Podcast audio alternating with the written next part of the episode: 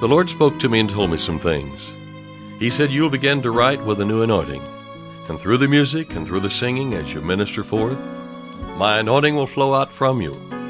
Those who believe that and receive that anointing will be healed in their body, financial need will be met, harmony will come to the home.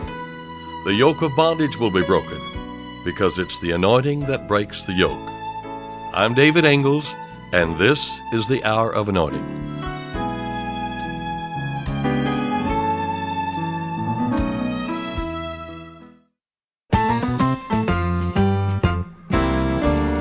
Lay hold in faith on the promise of God and on His provisions.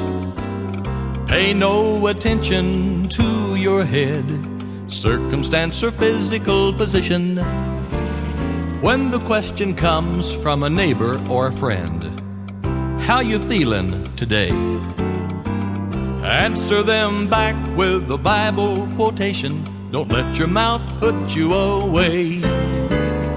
Keep the switch of faith turned on. Keep the switch of faith turned on. Cast not away your confidence. Keep the switch of faith turned on. You have authority over principalities. Don't let them steal you blind. They'll try to draw you to the soulish arena, the realm of the mind. Stay right where you are, confess your faith. I believe I receive it now. Your faith will give substance to the things you desire. You'll have it through God's own power. Keep the switch of faith turned on. Keep the switch of faith turned on. Cast not away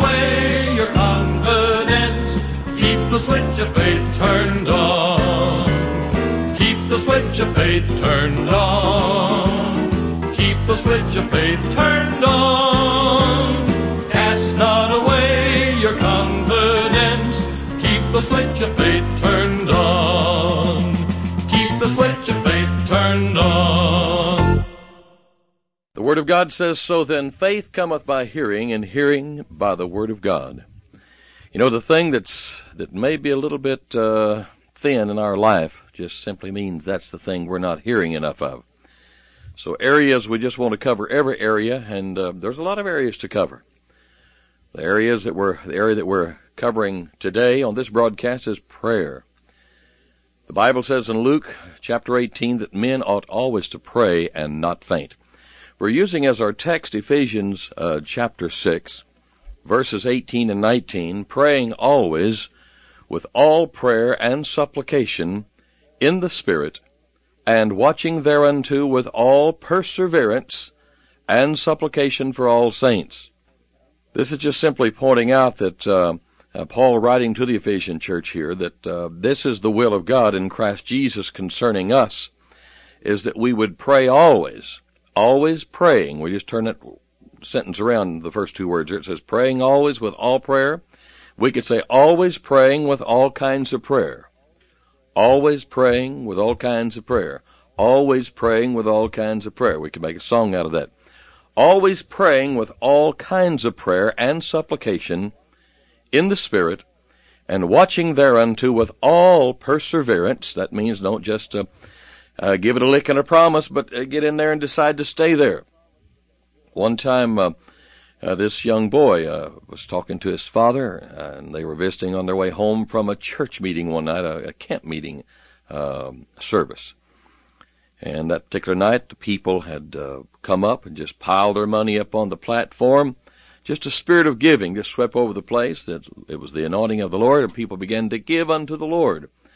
And certainly met uh, the expense of the night and the expense of the meeting and extra because God is the God who's more than enough. So uh, uh, the young boy said, "Is it uh, is it true that uh, that we would receive a hundred times what we give?" And I said, uh, "Why?" I said, "I said that." Okay, I said, "It was actually my boy." I said, "Why is that?" And he said, "Well, I I gave in the offering tonight." And so then that's a fair question. And I thought, well, I need to answer that. And uh, so I said, well, yes, that's true. You you can expect to receive a hundred times when the Bible says that that we will receive a hundred times or a hundredfold return. That means a hundred times. And it actually even means an overflowing an amount. In other words, more than enough. But, you know, sometimes people get right down to the letter of it and then it comes a moment that, that you just need to answer those things. Well, that's true. I said, now, you know, uh, the, the manifestation may not be here eight o'clock tomorrow morning, but that, uh, we sow our seed, we cast our bread on the water, and the Bible says that not many days that it will come back, and it'll come back on every wave. We keep on casting our bread on the water.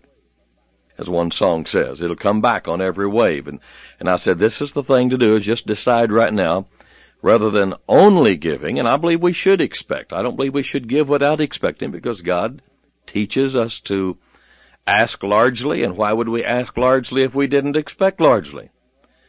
He's the God who's more than enough, and we know more about that today than we did yesterday, and we'll know more about it tomorrow. That He's the God who's more than enough, a God of plenty, all sufficient. He's known as El Shaddai. And so I, so I told my son, I said, uh, yes, that's true a hundred times. In fact, it's the overflowing amount. And, uh, so uh, just a spirit of giving came on. Well, you know, the thing that people are efficient and proficient in is the thing that they're hearing about. Romans 10:17 says, "So then faith cometh by hearing, and hearing by the word of God." And I have in my heart that this is an hour, if if there wasn't another hour heretofore that this was true, and it probably has been, uh, that, that men ought to pray. Men ought always to pray, and they hadn't just ought to hear that statement, but we ought to start now. One particular a Bible teacher, one particular instructor in class. Uh, he would instruct his class, and when he would finish the instruction, uh, that uh, he would say, "Now that's the theory of it. Now will those who want the practice of the practical of it come along up to my room?" And again and again they closed their books and went away to his room with him, where the hour's theory would be followed by one or two hours of prayer. And so it's the practical time. I heard Warren Shibley say one time on the radio, rocking back and forth on the mic just like this, and uh, but I was turning the volume up every time he'd rock back like this. Well, I'd turn the volume up to try to keep it even. I was in on the controls. And he said, so many of you have said, Brother Shibley, I've been hearing you on the broadcast, always enjoyed. I've been aiming to write you. He said, friends, I want you to know it's time to quit aiming and fire he got into the microphone and said, So it's time for us to quit aiming to pray and to fire and to begin praying. One fellow said, Woe is me. I'm a man of unclean lips. I haven't been praying. been talking about the weather, been talking about this, that, and the other, food, clothing, and shelter, and those things. The Bible tells us, praying always or always praying with all prayer and supplication in the Spirit, and watching thereunto with all perseverance and supplication for all saints. That means praying outside of ourselves for someone else. Now, in Hosea chapter um, chapter four, we read the great scripture, uh, Hosea four six. My people are destroyed for lack of knowledge. And we could say this because the subject we're on today and, and these days. Um, my people are destroyed for lack of knowledge about praying. Because thou hast rejected knowledge about praying, I will also reject thee, that thou shalt be no priest to me, seeing thou hast forgotten the law of thy God, and I will also forget thy children. As you know, I put that praying in there. That's just a thing and a subject. My people are destroyed for lack of knowledge, it actually says, because thou hast rejected knowledge. And you know, uh, and then over here I want us to look at um, chapter 5 and verse 4 to just show us where I believe that we are as a Christian people in the in the general sense of it. Um, the scripture says, chapter uh, chapter five and verse four, they will not frame their doings to turn unto their God. In other words, they're too busy for God. Tuesday night prayer comes, well, there's something that's that's more important than that. Wednesday night Bible study comes, oh, well, we gotta do this, we gotta do that, or I'm a little tired this evening, or, or I can't miss this show on television, or I gotta do this, I gotta, they will not frame their doings to turn unto their God, for the spirit of whoredoms is in the midst of them, and they have not respected the Lord. I tell you, my friends, I believe the hour is when uh, we're, we're going to have to answer for this, and we're going to have to answer for it now.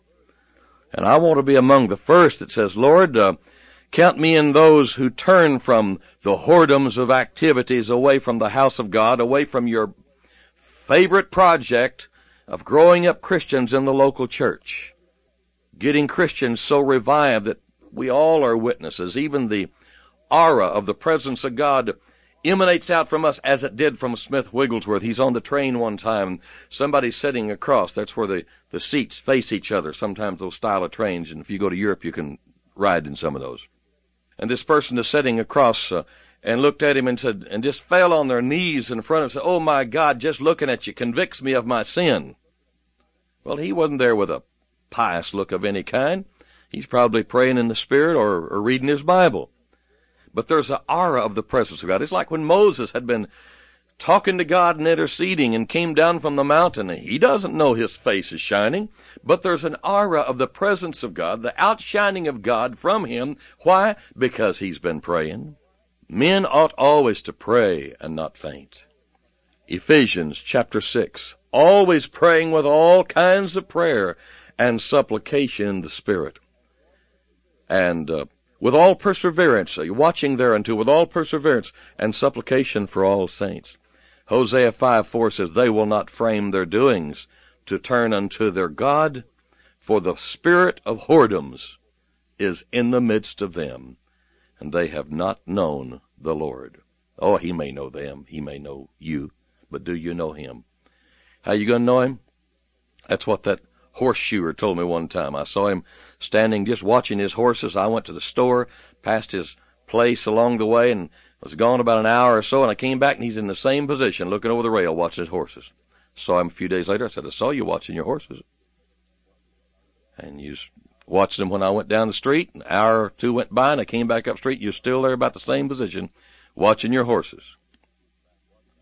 He had a big chew of tobacco in the side of his mouth. He spit over. He said, Well, you can't know anything about a horse without watching him spending time with him. And you can't know anything about God without seeking him and spending time with him. You've been listening to The Hour of Anointing. To order David Ingles products, including music CDs and downloads, soundtracks, and songbooks, call us toll free at 1 877 34 Radio or visit us online at diministries.org.